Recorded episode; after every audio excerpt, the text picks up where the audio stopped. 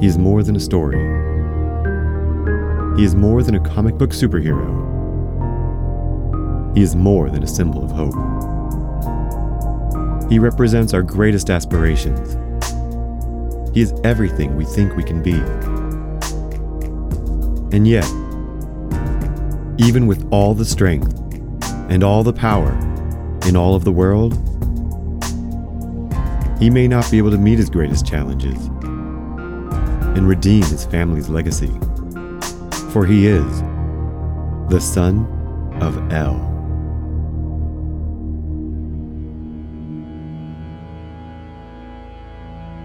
Chapter 9 New from Star Labs. A little emotional support went a long way. Making new friends with common interests gave Clark the push he needed to put his best into being Superman. It was a much needed push. Though he was still present in the world as a hero, he felt a vague sense of lacking ever since his first encounter with kryptonite. Onlookers couldn't see it, but Superman had become selective about where and when he saved people.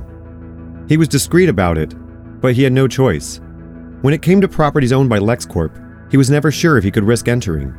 The chance of kryptonite being present at any of Luthor's properties made him hesitant to go anywhere near them. Unless, of course, he was directly requested to get involved.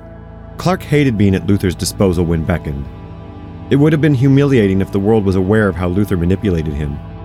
Instead, Clark carried the shame that he could only save LexCorp employees when he was allowed to. For many incidents, he was strictly forbidden by Luthor himself from intervening.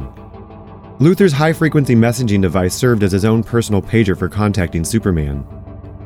It didn't happen often, but it was often enough for Superman to get the message. LexCorp was off limits. Powerless to intervene in Lex Luthor's business, Superman devoted hours to watching from afar. He observed the operations of LexCorp facilities throughout the world, making rounds to spy on them using his uncanny eyesight. At first, he could only see through walls and into rooms lining the outer perimeter of the buildings. With practice, he was able to see deeper into the facilities, peering through the many layers of walls and floors. Superman watched the day to day routine inside. They all ran as expected. Each lab, factory, and warehouse were exactly what they claimed to be. Yet some of these buildings had more to them than Clark's sharp eyes could see. There were rooms inside that appeared to him as solid blocks, yet occasionally he would see people walking in and out of these blocks. All of these buildings with hidden rooms were kept off limits from Superman. Clark Kent suspected this was a job for a reporter. Throughout an especially stormy winter, he investigated LexCorp's international holdings. As usual, Luthor was meticulous in keeping his official records clean. Clark found the only way to learn anything of what was happening in LexCorp's secretive facilities was to hold his ear right up against the buildings and listen. In snow and rain, Clark eavesdropped on the murmur of conversations inside LexCorp Tower. For weeks, it was difficult to make out individual voices. A mixture of words floated through, but one term came up repeatedly in whispers Project Adonis. Project Adonis was their code name for whatever they were doing inside these rooms hidden to Superman's vision.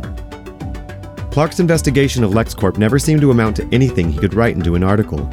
Even when he thought he could track the different labs and factories that were collaborating on Project Adonis, he was never so sure what they actually did together. Clark had names of engineers and scientists from a broad range of fields working on this clandestine effort at LexCorp, but he had few excuses to approach them and no way to mention Adonis. Clark had no original source but himself. Any of the material he had gathered through spying could expose his identity. After Superman was forbidden from yet another factory fire, Clark attempted to speak to an engineer who had been hospitalized in the accident. He found the man entirely aloof. Even while badly injured, his loyalty to his employer went beyond his concerns for himself and his coworkers. Ron Troupe had a term for this. When working on his own story dealing with a corrupt executive board, he called them deep sea fish. You won't catch them with no fishing pole. They're too close to the bottom of it all. They can't say anything without giving themselves away. But you can round them up later with a net when the time comes. They'll be begging to turn on each other. You'll see. Ron's investigation proved to pan out for his story exactly as he foretold. Clark, on the other hand, was deadlocked. He had no story, only an endless list of unconfirmed suspicions. Ron recognized Clark's frustration and offered some advice. Change up your routine, Kent. You're in a rut. Step back. Take a walk. Spend some time just being in the moment. See where it takes you. After work that day, Clark did just as Ron suggested and meandered his way through Metropolis. He didn't listen for calls of distress or seek out the places where he might be needed.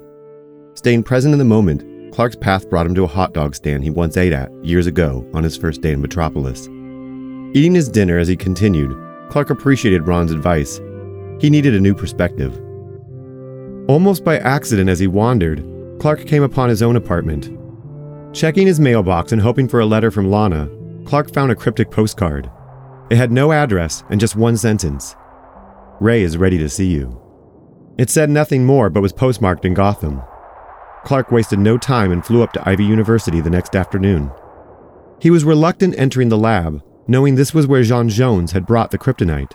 But Ray Palmer assured him he wouldn't be harmed. I've built a dampening field around the kryptonite. You'll be fine. Come on in. As Ray promised, suspended in a vacuum sealed case behind immensely thick glass, under an intense red light, was a cluster of kryptonite. Clark felt no effect from it. Whoa, that's a lot more than a shard. Palmer laughed a single dry. you don't know the half of it. That pile there has actually been shrunken by 500 times its mass. Excuse me, what? Yeah, I don't really have the space to store this much kryptonite at full size. Clark didn't know what was more shocking the sheer mass of kryptonite, or that Ray Palmer so casually shrunk it by 5,000%. Where did you get it all? Oh, just using Mr. Terrific's map. The Flash and I have been gathering it from all over North and South America. Just you and the Flash? Oh, yeah. So, you must have a super suit of your own. Do you have your own superhero moniker too? Oh, sure. They call me the Atom. Clark had never heard Professor Ray Palmer be called this before. So, do you somehow move at super speed as well? Oh no, nothing like that. I shrink down real tiny and ride behind one of those wings on Barry's mask. You what? Oh boy. Batman really sent you in blind for this, didn't he? He told me you made super suits. Palmer single dry. Huh. rang out. Is that what he told you? He wouldn't even let me make his suit. At least not all the way. Batman didn't trust me to do it at Star Labs, so we had to go to extra lengths, make it elsewhere. Why not Star Labs? Oh, he doesn't trust them. Just like he doesn't trust most people. I guess you and I should consider ourselves lucky. How do you mean? Well, for starters, he sure seems to put a lot of thought into making sure you're alright. Yeah? Oh, yeah. We've hatched up a plan for containing the kryptonite and eventually destroying it. In the meantime, I've taken the liberty to send Dr. Emil Hamilton my data as well. Emil and I have used it to calibrate a kind of kryptonite repellent field. He's made it portable. That's about all we can do for now to contain the situation. He gave Clark a wink and a thumbs up. A moment passed before Clark realized Ray was making a pun. Yeah, thanks. Before it puts me in the crypt. Ha, good one. From Ivy University, Clark flew straight to Star Labs. Rudy, the security guard, could see he was excited and buzzed him in, pumping his fist in the air as Superman ran by. Go, Superman! Dr. Hamilton was equally excited by Superman's visit. He could hardly wait to demonstrate his new technology. Superman, I'm so glad you came by. I have something for you. Dr. Hamilton unfurled a shining gold belt, its buckle shaped like the shield on Clark's chest. Indeed, Superman. I hope you like gold because I took some liberties designing it. Here, put it on. I can demonstrate it for you. If it did all that was promised, Clark didn't care what it looked like. Yet he was hesitant to partake in an experiment that involved him being exposed to kryptonite. He reluctantly agreed. He had to know the belt worked. Dr. Hamilton donned a heavy apron, thick gloves, and a face shield. Using a pair of tongs, he took a small piece of kryptonite from his own containment chamber, similar to Palmer's. Once he was sure the belt was securely fit to Superman, Hamilton stood across the room and hurled a small green glowing stone at him. Sure enough, the kryptonite's trajectory came to a stop midair and fell straight to the ground several meters away. Clark dared to take a step toward it, and the piece of kryptonite slid back on the floor, pushed away by the belt's energy field. Clark felt a new exhilaration. With his new kryptonite repelling belt from Star Labs, Superman not only looked fabulous, but he was able to take on whatever catastrophe occurred, whether Luthor forbade it or not. It wasn't long before an experiment of Project Adonis had resulted in yet another laboratory fire. This time, Clark got news of the explosion directly from Luthor over his high frequency telecom. As he, Jimmy, and Lois ate lunch at their favorite booth in the diner across the street from the Daily Planet, he heard Luthor's voice faintly speak to him. Should you receive a request for aid from my labs in Coast City, just ignore it. LexCorp shall handle it for ourselves. This was Clark's cue to immediately excuse himself, leaving Lois and Jimmy more than enough money to cover his lunch and a tip for the waiter. In the alley behind the diner, Clark ducked out of sight of any watching eyes or passing delivery drones and transformed into Superman. Coast City was across the country, and even flying at his fastest, it was over 40 minutes away. Clark still didn't understand how he had run so quickly while racing the Flash. That race brought him to speeds he had never moved at before or since. Without the Flash to get him there any quicker, Superman rocketed high into the atmosphere, shattering the sound barrier as he came down on LexCorp Laboratories on the west coast. When he arrived, a massive fire consumed the labs as LexCorp's automated drone system slowly fought it back. Injured technicians were still stumbling out of the building. Superman rushed into the flames, helping everyone he found to get out and returning again to find others. Each time he went in, he attempted to go deeper into the laboratory's central hub, Clark had spied over this operation from afar several times. He knew exactly where in the laboratory he would find the source of the explosion. It was the room that had been hidden from his sight. At the building's core, Clark found it a chamber built inside of a large auditorium. It was some kind of advanced Faraday cage. Its entrance, a series of antechambers, were all blown wide open from the explosion. Fire continued to jet outward. No one in this part of the building had survived. Clark walked into the heart of the flame, at its center, a small engine ran, radiating enormous heat and light. When he stepped a few meters from the machine, something flew off of it and into the wall opposite to Superman. In that same moment, the engine shut itself off. On the floor of the room, against the wall, lay a large piece of kryptonite. It was much larger than any piece Clark had ever seen before. Even from across the room, he began to feel weakened. Slowly, Backing away from the kryptonite and out of the room, Clark was unable to look away from its ill colored light. Outside of the Faraday cage, his strength started returning. He did not want this machine LexCorp had built to do any more harm. With a piece of heavy debris he found strewn about from the explosion, Superman hurled it back into the chamber, smashing the engine to pieces. On his way out of the laboratory, Clark noticed Lex Luthor himself arriving. Luthor walked assertively in his direction and stopped not far from the press pool gathering a ways off from the burning building. For a moment, the two men looked across at one another, Luthor eyeing Superman's golden belt. When the bald billionaire continued forward to approach him, Superman took off into the sky. With the building clear of survivors and the drones getting the fire under control, he had no reason to stay. Flying back to Metropolis, Clark was astutely aware that Luthor would surely not let this act of defiance go without retaliation. When Luthor's machinations for revenge finally did close in on Superman, it wasn't Superman he went for. Three days after the lab explosion, Lois Lane was taken hostage by a life size animatronic toy soldier. In his efforts to rescue her, Superman was attacked by a barrage of miniature toy planes, each shooting tiny kryptonite bullets. Thankfully, his new belt deflected the shots, keeping the tiny bullets from ever getting close to him. Once out of ammunition, the toy planes were a trifle to deal with and the animatronic toy soldiers put up little defense. The frightening experience was soon lost on Lois as she threw herself into Superman's arms. He had saved her a third time. Again, she thanked him with a kiss. We're gonna have to stop meeting like this. I don't think it's up to us, ma'am. Do you think it's some kind of destiny that we keep meeting? You don't even know my name. Uh, I saw you needed help. Oh, more than you know, Superman. Um, I, uh. Lois. Lois Lane. It's a pleasure to meet you. I, uh, think I hear someone calling for me. Goodbye, Miss Lane. Clark flew away as soon as he could. He was being nagged by the sense that he was being deceptive by talking to Lois as Superman. She had no idea why the android had targeted her, but the kryptonite bullets gave Clark no doubt. These weaponized toys somehow tied back to Luthor. It begged the question how did Luthor connect Lois to Superman? Clark could only guess that Luthor had been aware of her ever since she had infiltrated Hive headquarters. Lois already put herself at risk enough, but thanks to Superman, she had become a target. Clark returned to Star Labs without an appointment. Rudy, the security guard, greeted him. There he is, the man of steel! What can I do for you today? Rudy was more than happy to buzz him in. Dr. Hamilton, though bustling about with a project, also delighted in receiving an unexpected visit. Superman, what are you doing here? Did I forget we have an appointment today? Oh, no, Dr. Hamilton. Nothing like that at all. I was just hoping you might be able to help me with another favor. Whatever you need, Superman. Well, you see, a lot of people need my help, And some people in particular might need to call me. But I don't really have a phone. Don't say another word, Superman. I have just the thing a little experimental phone watch device. I can set it up to have global coverage for you by the end of tomorrow. That would be amazing, Dr. Hamilton. Hamilton went above and beyond what was asked of him, making the watch waterproof, bulletproof, heat and cold resistant, and giving it a special interface displaying recent events. Just as the doctor was beginning to explain the finer functions of the watch, it displayed news that at that moment the Daily Planet was under attack. This time, it was an army of tiny tanks.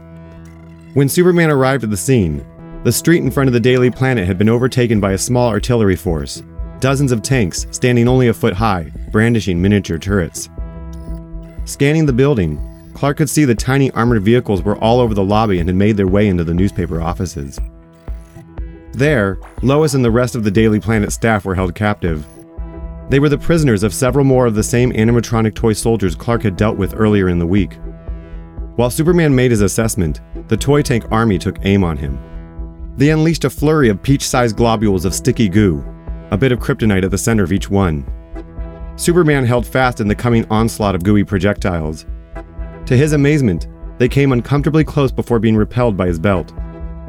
Clark suspected the weight ratio of kryptonite to goo gave this ammunition enough inertia to be less affected by his belt's repellent force, allowing them to come within a couple meters of him.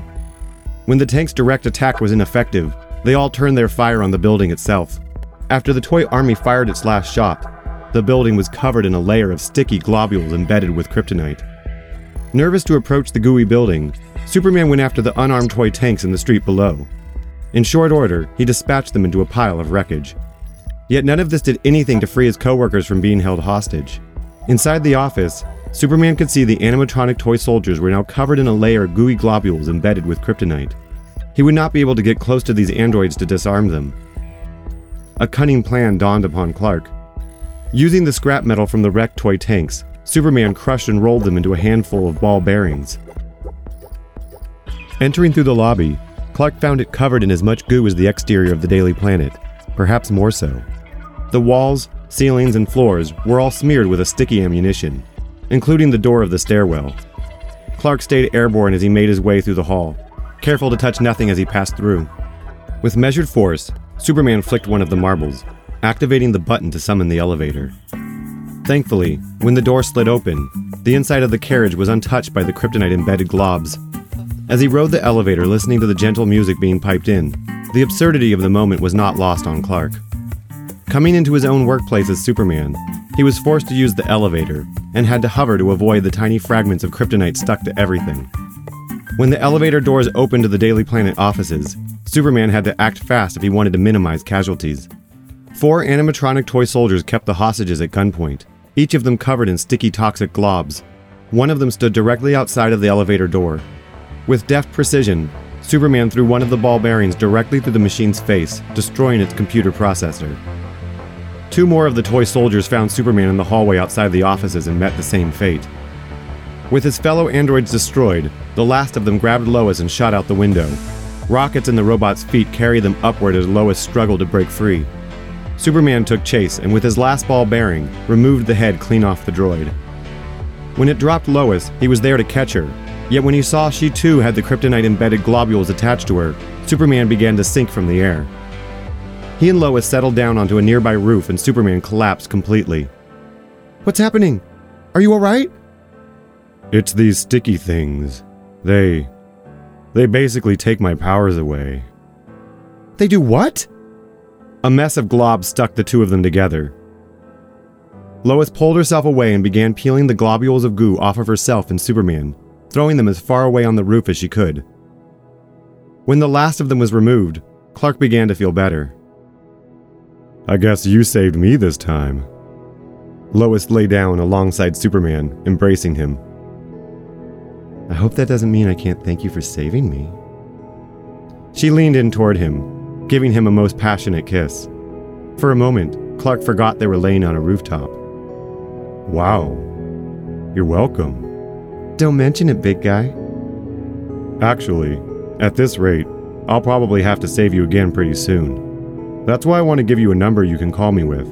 Oh? You want to give me your number? Yeah, I, uh, It's so you can call me if you find yourself in trouble again. Do I have to wait until I'm in trouble? This conversation was not going as Clark planned. He awkwardly untangled himself from Lois as he stood back to his feet. Um, probably better to, uh, is there anywhere I can drop you off? With this question, Lois lost a little of her enamored sheen. Yeah, I guess there is. I should probably let my work know I'm okay. Upon flying Lois back to the Daily Planet, Superman collected the remains of one of the animatronic droids along with one of the tanks. They were both drones, controlled remotely. Clark brought them to Star Labs to investigate. Due to the number of delivery drones proliferating the city, it took several days for Dr. Hamilton's colleagues to isolate the signal of these deadly toys.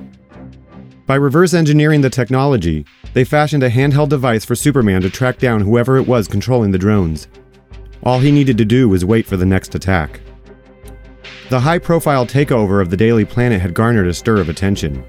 The repeat attacker had been dubbed the Toyman. As reporters and officials speculated on what motivated his attacks, none of them managed to connect Lois to both events. No one understood the purpose of the sticky globules either. Weeks dragged by before the Toyman inevitably made another attempt to capture Lois. Clark was not far from her apartment when she messaged him. She was in trouble. A horde of mechanical spiders were slowly but surely climbing the exterior of her building in mass. Briefly, Superman stopped by her apartment. The cantaloupe sized spiders were glowing with a familiar sickly green light. Each one of them was equipped with a single chip of kryptonite, mounted to the machine's back. He made no attempt to stop the individual robotic spiders. There was little time to track down the source of the signal controlling them. The device Star Labs gave Superman led him to the industrial district of Metropolis, Facing no defenses, Clark made his way into an abandoned factory, where he found an odd, portly fellow sitting at a large, monitor lit console. The man hadn't noticed anyone was there until Superman unplugged the computer controlling the drones. When his screens went dark, the man turned around to see Superman glowing behind him. He immediately broke into long rows of hysterical laughter. Using his new communication watch, Superman called the Metropolis police. When they arrived, the Toyman was still in hysterics. His name was Winslow Schott. He was a toy maker and inventor with a history of failed businesses, yet no apparent motivation for his crimes. As he was led out of the warehouse, he ranted maniacally. If you want to go after Superman, you go after Lois Lane. That's how you do it. That's how it's done. I figured it out. I figured it all out. The Metropolis police decided not to release this information to the press. Instead, they went directly to Lois to offer their protection. She doubted there was anything they would be able to do that Superman wasn't already more than capable of. Yet still, the revelation that all of the recent attacks had merely been for Superman's sake left Lois shaken. When she confided in Clark about it, he did his best to act surprised. All for Superman? But how? Why? I'm not so sure. I guess being saved by him more than once put me in the limelight. I guess so. I mean, I've never felt safer than being around Superman. But now I'm starting to wonder. In her moment of vulnerability, Clark comforted Lois. Back at her apartment, they found their romantic spark was far from quenched. Soon the two of them were stumbling into an intimate relationship once again. Yet nothing had changed from before. If anything, there were more complications in this go around. Being openly in a relationship with Lois made Clark nervous. Beyond his nerves, guilt nagged at him. His worry was not so much for Lois as the rest of his life. Her association with Superman already made her a target. He was certain that if they stayed together, it would only be a matter of time before someone figured out his identity. If Clark Kent were outed as Superman, Martha and Jonathan would be in danger as well. For weeks, Clark considered ending their relationship once more, but he didn't have to. His aloof pondering and inability to put his feelings to words infuriated Lois. She broke it off with Clark again, this time swearing it was for good. Clark had to agree. He had no idea how to ensure Lois's safety, but he knew sleeping in the same bed as her would only make it worse. If he wanted Lois to be safe, Superman had to go to the source of the threat. He needed to get to Luthor before Luthor could get to her.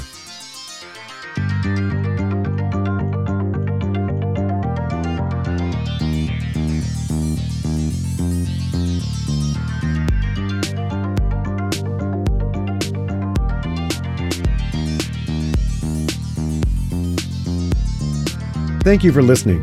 I'm Isaac Bluefoot. L is written and produced by myself. If you're enjoying this audiobook, there is so much you can do to help others hear about it. Recommend it to friends, rate the show, write a review. I really do appreciate it. Another way to show support is by becoming a patron at patreon.com slash bluefoot. A little bit of help from you could mean a lot to me. This story was inspired by the Superman and DC comics and characters originally created by Jerry Siegel and Joe Shuster, with additional contributions by Dan Jurgens, Jerry Ordway, Bill Finger, John Sakella, Bob Kane, Julius Schwartz, Gardner Fox, Gil Kane, John Ostrander, Joe Brozowski, Marv Wolfman, Jerry Ordway, Don Cameron, and Ed Dubrotka. Manuscript editing assistance by Tricia Riel.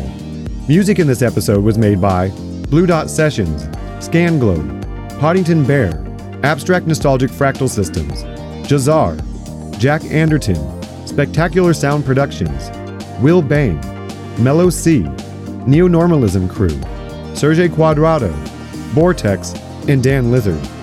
See the episode notes for details. For more of my work, get yourself a deck of Omen Quest cards at omenquestcards.com, a single deck of cards for playing an array of games. And be sure to listen to the next episode, Chapter 10 Bigger Problems.